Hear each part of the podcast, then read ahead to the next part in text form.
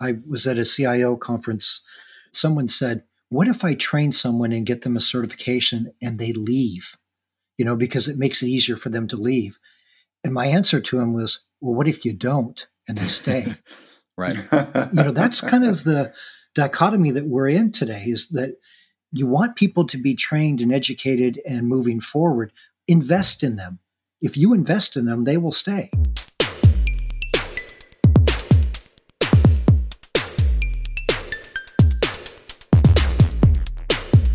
Hello, everybody. Welcome back to the Stack Overflow podcast, a place to talk all things software and technology. I am Ben Popper, the director of content here at Stack Overflow, joined as I often am by my colleague and collaborator Ryan Donovan. Hey, Ryan. Hey, Ben. How you doing?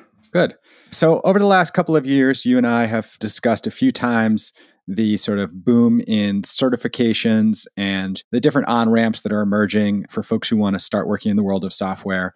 Today, we are going to be chatting with Mike Hendrickson, the VP of Tech and Dev Products at Skillsoft, and talking a bit about some of you know the certifications and sort of upskilling that they offer and where that fits into kind of this emerging trend of people onboarding into the world of software i think primarily often to work within a, a like a cloud environment you know like mm-hmm. aws and azure and google cloud and IBM and all these big providers. Yeah. I mean, that seems where everyone's working now anyway. Exactly. It's kind of a world in and of itself. It reminds me of like a almost like a very blue collar thing back in the day, like, you know, HVAC repair. Like learn this trade and you can jump into this industry and there's going to be jobs and opportunities right away. So to me, it's super interesting concept of sort of how the world of software and programming is changing. Mike, welcome to the show. Thanks for joining us. Thanks for having me. So Mike, we always kick things off just by asking folks to give us a little bit of background tell us, I guess, yeah, you know, a little bit about who you are, how did you get started in software, and how you found yourself at the place you are today. Okay, a quick flyover. I interned in in the Los Angeles area at a telecom company and really liked tech at that point. So I went to a company called Integrated Computer Systems, thinking it was going to be a computer company. It was a technical training company that later turned into Learning Tree, a large provider. And uh, after that, I uh, was recruited by Addison Wesley to start up a competitor to Learning Tree, and we called that Technology Exchange Company. And after we sold that off a couple years later, I stayed on as editor in chief of computer science, got to work with some great technologists, inventors of languages, all sorts of great people. After that, I took a 14 year stint with O'Reilly Media as their content strategist and did a lot of analysis, always looking for the signals you can find in data. And then the last three years, I've been at Skillsoft doing the same sort of thing. In the VP of Tech and Dev Products, I get to look at a lot of data and a lot of conversations with people around the globe. So my perspective is typically more around the whole world of what's going on in software rather than just here in Massachusetts or the United States. Tell us a little bit, you know, about from your perspective, kind of career road mapping and what the the education process is like. How has it changed, you know, over that time you've been sort of moving through different, you know, organizations and seeing this from different angles. But when folks are interested in learning software, you know, what were they doing around the start of your career and how is it different from what they're doing today? It's interesting. It's probably a little bit more quick mm-hmm. motion mm-hmm. today. And when I say quick motion, I think the emphasis is on skills rather than maybe a longer term education or a pedigree or something like that. So, you know, I know people think, how can you go from nothing to a good career? Well, mm-hmm. nothing is a bit harsh because everyone has something to begin with, whether it's knowledge, a skill, or even just desire to succeed. So, all technologists, when they decide they're going into technology, they've made an implicit commitment to learn because technology changes so quickly that that commitment they've made to their career is going to be with them throughout their career. If they stop learning, they're going to become obsolete pretty quickly. Right. So I think the thing I see the biggest change is really focusing on a skill rather than your longer term goal. That being said, you can accumulate several skills together and start to map your career roadmap for yourself. And I think it has to be intentional. Right. You can't just accumulate skills and then mm-hmm. think you've got what you need. You know, I came through this uh, as a more formal computer science education, a few classes there, and it seemed like the computer science coursework was teaching you a broad base computer education, right? You had the fundamentals, and then you had you know AI, and then you had OSs. When you talk about you know the kind of targeted specialized skill sets, what are the sort of pathways you see people taking? Very good question. So I see a lot of people looking at certification as an example to get started. A lot of them will take more like a focused learning effort where we have something called an Aspire journey that someone can go from a data analyst role all the way out to a data scientist role. So they'll look at something like that or an instructor led training that's providing a week long immersion in a topic to pick up a skill. So from that formality of a college degree in computer science or engineering, a lot of people are starting to get that knowledge, but then really the on the job practice makes mm-hmm. a huge difference. So right. that's a piece that I think everyone has to think about, whether it's in a university, in their own on demand learning capabilities, that you need to practice to make that a durable skill something that you can take with you wherever you go. And that's a, a change, I think, over the last few years where it may not be as much about the theory anymore, but can you actually do it? Mm-hmm. Right. You know, and certifications are a good check on that as well. I think there's definitely this truism that I heard, you know, even before I came to Stack Overflow, working covering startups and the world of technology, that getting a four year CS degree obviously has a lot of benefits, but often you graduate knowing things that don't really have any applicability to the current job environment. And as you're saying, you know, there's kind of the opposite tack, which is take six months, learn things that you're going to be using on the job and dive right in. And then I guess the kind of reverse question of that would be you have to keep learning, as you said. You have to be able to move to the next thing. Do you have a better foundation for that, having done four years of computer science or theory? You know, kind of like to continue to level up, you know, and if you want to move beyond those skills, what is that, you know, CS degree worth? But certainly I think, as you said, and this is maybe tough for developers. I think there is a sense kind of like that you have to do your full time job, plus you have to have a cool solo project or be working on some open source stuff. Plus, you got to be educating yourself about the languages and frameworks and platforms that are coming up. And it's like, man, I hope you've got some time, nights and weekends, you know, just to keep up with the industry. Yeah, you know, one of the things that that I always think about on that is one of the biggest things you can do as a developer is make learning a habit. It's got to be a daily ritual whether it's exercise that you do or we all sleep and eat, but those are kind of habits, you know, we just do them. You have to do the same with learning. You have to make it an emphasis to learn. And the best thing I think you can do is figure out when you learn at the optimal time. So you know your day. So a lot of developers stay up till two, three, four in the morning working, and then they wake up at noon or whatever the next day you know what your optimal time is, but carve that time out every day and make sure you take time to invest in yourself by making learning become a habit, a cultural habit that you do. And organizations need to do that same thing. They need to make learning a cultural norm in their organization where there might be time set aside every day for someone to spend 20 minutes to an hour learning because it pays dividends for that organization. I worked at a place where we had it, you know, Friday afternoons where work on your own projects, learn, and that's time was set aside for everybody.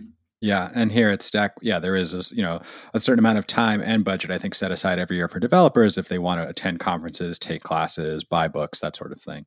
So I guess you know getting a little bit more specifically into what the options are today, how do you see you know the advantages or disadvantages of some of these faster turnaround options? So like if i decided today hey you know content's great but i'm, I'm ready to like really get my hands dirty. I want to go and be a software developer somewhere. Should i go get a cs degree? Should i go to a boot camp or should i do a certificate? Like how do you see those different things? And maybe from there we can dive a little into some of the certifications you offer and why you think they're interesting. Yeah that's an interesting question because we all learn differently. So you kind of have to know yourself like do you want to hear someone teach you? Do you want a live person in front of you showing you how to do things? Do you like to just sequester yourself in a little corner and read and really go through a book in depth and then maybe code along with that book as you're practicing? Or do you like an on demand course that isn't the live instructor, but it is someone teaching you and talking with you. And then you can pause it and play your coding box or whatever you're going to fire up to practice along. So I think for one, you have to know how you learn best. So there isn't a one size fits everyone best approach. Mm-hmm. And maybe, you know, some practical considerations of the time and money you have available, I guess, to apply to something like this. Absolutely, 100%. Yeah. But the other part of it is what are you trying to learn?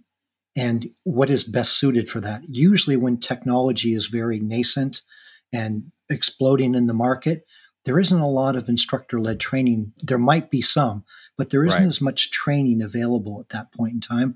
And there certainly isn't going to be a book because books typically take months to write and right. then publish. So usually your your quickest approach is going to be a boot camp or a live instructor led training and then probably the on demand content after that. So knowing where that technology fits in its life cycle is also important to how you learn. So yeah, let, us talk a little bit about some of the certifications you offer. I know we wanted to focus a little bit on this AWS one, so maybe talk us through that as an example. Like if I decided to do that today, what does it look like? You know, uh, what's the sort of process? And when I come out of that, what kind of results do you see for people who have that certification or entering the job market? Well, again, we have a couple different modalities at Skillsoft. So we have the instructor led from our global knowledge company, and they can walk you through and, you know, they're going to go through the exam with you basically prepare you to take the exam. At mm. Skillsoft, we have on demand content where you can fire it up, go through it. But the real beauty here is we also pepper in some practice labs where you're actually having to do what you just learned in preparation for your test. Right. And then the real beauty, I think, here is we have a test prep engine that lets you go into two different modes. One is a learn mode, where you get immediate feedback if you miss a question that will be on pretty much be on the exam. So you get immediate feedback on that, or you go into exam mode, much like you're taking the exam. You don't get a score until the very end, pass or fail. Did you have enough correct to do it? And it's a really good way to gauge are you learning the material that you're going to need, not only to pass the test, but hopefully you're passing the test because you want to do the job and that's the part that I think some certifications might miss is that are they really preparing you to do that job on a day-to-day basis? Because that really is the essence of taking a certification is to say, yes, I have been checked. I can do this job. Well, you better be able to do the job. So to me, practice makes perfect in that. We've talked uh, a good bit about technical interviews here, and I think that's as you say, one of the benefits of these certifications is that they prove that you have the technical chops instead of having this take home test from a job. You know, you have the certificate, right? You've already done the take home test. Absolutely. There are quite a few certifications that people today want, you know, ranging from salary ranges that you look at like a first year GCP data engineer is 171K, which is not bad for a developer. And then you look at some of the AWS ones at like 159. So there's a whole range in here of the top 15 that Global Knowledge publishes a report on this every year. The bottom one in this top 15 is at 110 mm-hmm. for a CompTIA Security Plus engineer, and the top is again is 171. So a good range of jobs are available. And you know, today in today's world, this is to me it's like writing your ticket to a job because if you have a certification with the shortage of engineering staff around the world, that cert is going to get you walking in the door. And if you can chew gum and walk and answer questions, you're going to get that job. Yeah, I don't know. Like, I guess that would be an interesting question to know from your perspective, maybe as somebody who's worked with these folks or you know has thought about hiring like you have the certification you've taken the test you've done some practice you know you, you have the skills essentially to do the job. At that point yeah what is the deciding factor? Is it on you as the applicant to sort of say this is the hours or the salary or the location i want or do you think there's a few other things that might stand in your way whether that's being conversant in certain you know basic principles of engineering or software or just you know that personality connection between you and whoever's hiring i guess so I have a chart that talks about what is it that developers want in their career. And the top thing is obviously work life balance, right? Mm-hmm. And I think that's always going to be number one. You want to have a life as well as work. You need time to study. Yeah. When are you going to do all your lessons? when are you going to do your uh, your upskilling? That's number two and three, which is really yeah, interesting. Yeah. Money wasn't second or third; it was career opportunity and learning mm. opportunities were two and three. Yeah, I would guess that a lot of the gigs that are hard to fill are probably places where they desperately need someone with this kind of cert, but maybe there isn't a lot of upward mobility or the job isn't that fun or you'd be kind of on an isolated team, something like that. The reason the job isn't being filled is, you know, for other or or the company doesn't invest in you and keep right. having you learn. And the biggest thing I heard, I was at a CIO conference, someone said, "What if I train someone and get them a certification and they leave?" You know, because it makes it easier for them to leave. And my answer to him was, well, what if you don't and they stay? right. you know, is that really, you know, that's kind of the dichotomy that we're in today is that you want people to be trained and educated and moving forward, invest in them. If you invest in them, they will stay. Yeah, my old boss, when I worked at Vox Media, had a similar sort of way of thinking about it, which I thought was wise, which is that if people are getting poached from other rival publications, that's because you're doing a good job right? That's because people are noticing and taking heed of the you know the stories you're breaking and so it makes your life tougher but obviously it means you're you know succeeding and you just need to have that healthy pipeline of new people coming in as well. You do. And i would add one other thing healthy pipeline of new people coming in and a healthy perspective on how do we upskill the people we have. There are so many people in an organization that are kind of budding data scientists give them some more training around what they're doing, give them some tools, give them some education, and you might find a diamond in the rough that becomes a really good data scientist. We had an instance in our company where we brought a security training in from security innovation. It was a cyber range. And the person who scored the highest was a programmer, not mm-hmm. in the mm-hmm. security group, but a programmer. That's kind of a new area to get people immersed from all over the organization in different things. Give them that opportunity.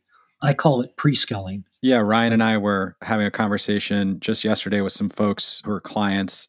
They were talking about Stack Overflow for Teams and how it's brought together their sort of engineering and data science teams. They mm-hmm. can all mm-hmm. sort of share answers in the same place.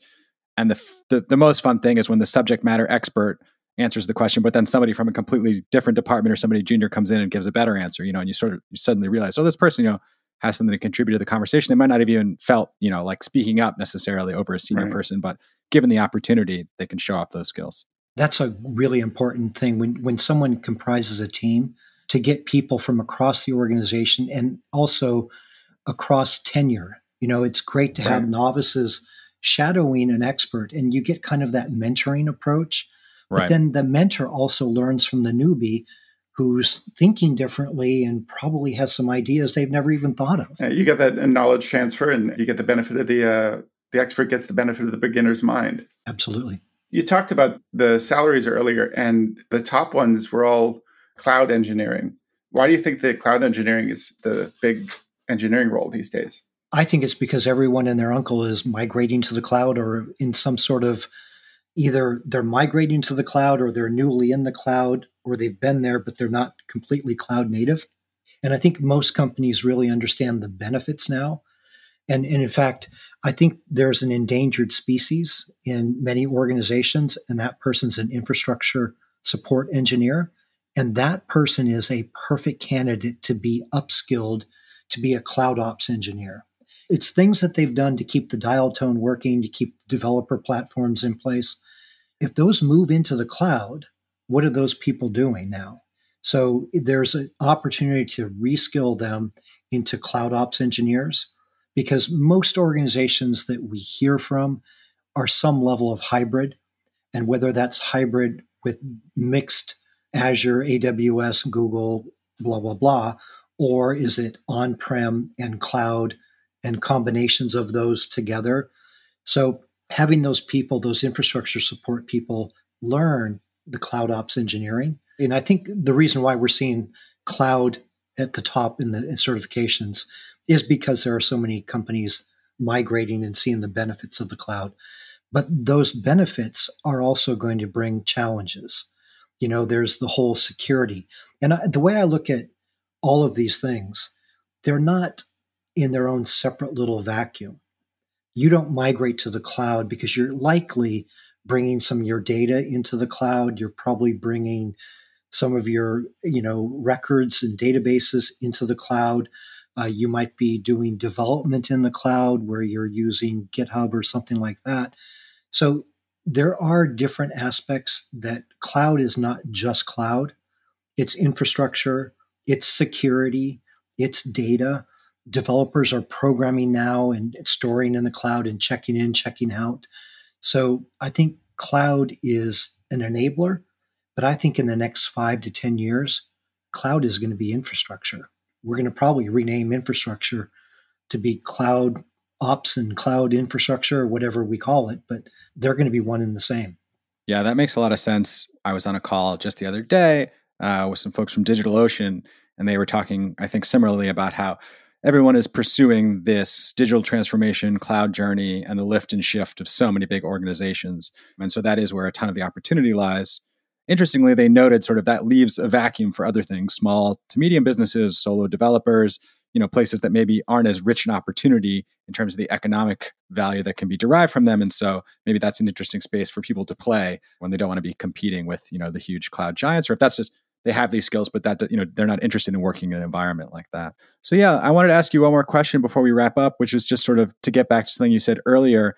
I thought it was really interesting to talk about like sort of skill tracks and role tracks and the idea that you know maybe you could these days, but it, it, it's not always easy to go into a formal degree and learn how to go from data engineer to data scientist or go from independent contributor to project manager. You know, these things that within the world of software and technology are actually quite well established in terms of a career ladder that one could follow. So, can you tell us a little about some of the like sort of skill tracks and role tracks that you offer and how that works for folks who want to go from where they are right now in their career and their journey to some new level or some place that's a little bit lateral? Sure. So we we looked at a lot of data to decide what roles we wanted to build and then how do we transition people from one role to the next. Some of the data that went into that was like looking at job postings around the globe and figuring out what are they advertising for that the skills you need to bring in. So right there is a really good vector to have is like knowing what skills are most in demand around the globe from job postings is one really important thing to look at. We do scrape other sites, including yours, to look at what are people posing questions about, what are they still confused about, and how can we make that transition? Because it's typically if they're asking a question about how to you know deploy an algorithm machine learning algorithm in their new data service there's a whole bunch in that. A lot's packed into that question. So being able to pull out the skills from that question and then map it to a taxonomy that works for us. So that's how we kind of came about the roles. And then the skills that add up to make each of those roles that you're going to need so that's the kind of the genesis here is that you look at the skills and those are associated with the role. Then you look at the the difficulties someone's going to have transitioning from one to the next role. And that's an important piece about learning is giving them that opportunity to practice it in a safe environment, to be tested on it. I firmly believe that if you're going to take training, you want to know that you learned something. So at the end of that training, you should be tested. If you spend an hour learning something, you would like to know that I actually learned something from that hour. And so getting getting tested is important. But like everything, there are foundations you need to have. So basic math, we have a new a new journey that I really love. It's uh, a math for data science, and it's really kind of taking me back to college 30, 30 years yeah, ago. Yeah, yeah. Now you sound like you're just a university again. Everything. It is kind of like that. it's coming but it's great because yeah. that lets me check in on do I still have those skills? I still have the math skills, but I'm not really close to how should I be doing that now? This course is great for that. So being able to build your foundation, and I think the important thing in the future here is that we all have adjacency skills like if I want to be a data scientist, focus on what's important in data science, but understand you're going to be touching other aspects of technology. So always keep those adjacent technologies in your mind. Gartner has a great term for this. It's called a versatilist. You know, we used to have this T shaped employee that was broad and then the T down was deep. Now you weren't broad in a subject, you are now having to be not only broad, but deep in that broadness all the way through. So this versatilist really is a jack of all trades. Yes. And they're finding that it's happening already. I mean, people are building skills to become that versatilist. I have seen some some funny screenshots floating around recently, you know, junior developer entry position. All you need is skills in these six languages, five frameworks, front end, back end, full stack. exactly. No problem. You can jump right in as long as you've got all these qualifications. Need to know Python and Java. Yeah. Thoroughly. All you need yeah. for it to be a junior is 10 years experience in seven different areas and you're ready to go. Exactly. All right, everybody, it is that time of the show. I'm going to shout out the winner of a Lifeboat badge who came on to Stack Overflow and helped save a question from the dustbin of history. Thanks today goes to Benny Bella. Is ASCII code 7 bit or 8 bit? If your burning desire to know overwhelms you, you can find the answer in the show notes. I am Ben Popper. I'm the director of content here at Stack Overflow. You can always find me on Twitter at Ben Popper. Email us podcast at Stack Overflow or leave a rating and a review for the show. If you like it, it really helps. I'm Ryan Donovan. I edit the blog and the newsletter here at Stack Overflow. You can find me on Twitter at rthordonovan. And if you have a great idea for a blog post, please email me at pitches at stackoverflow.com. And I'm Mike Hendrickson. And you can find me first name dot last name at Skillsoft, or you can find me at Mike Hatora at Twitter. All right, everybody. Thanks for listening. If you're interested in a certification or gaining some new skills, go check out Skillsoft. And thanks for listening to the show. We'll talk to you soon.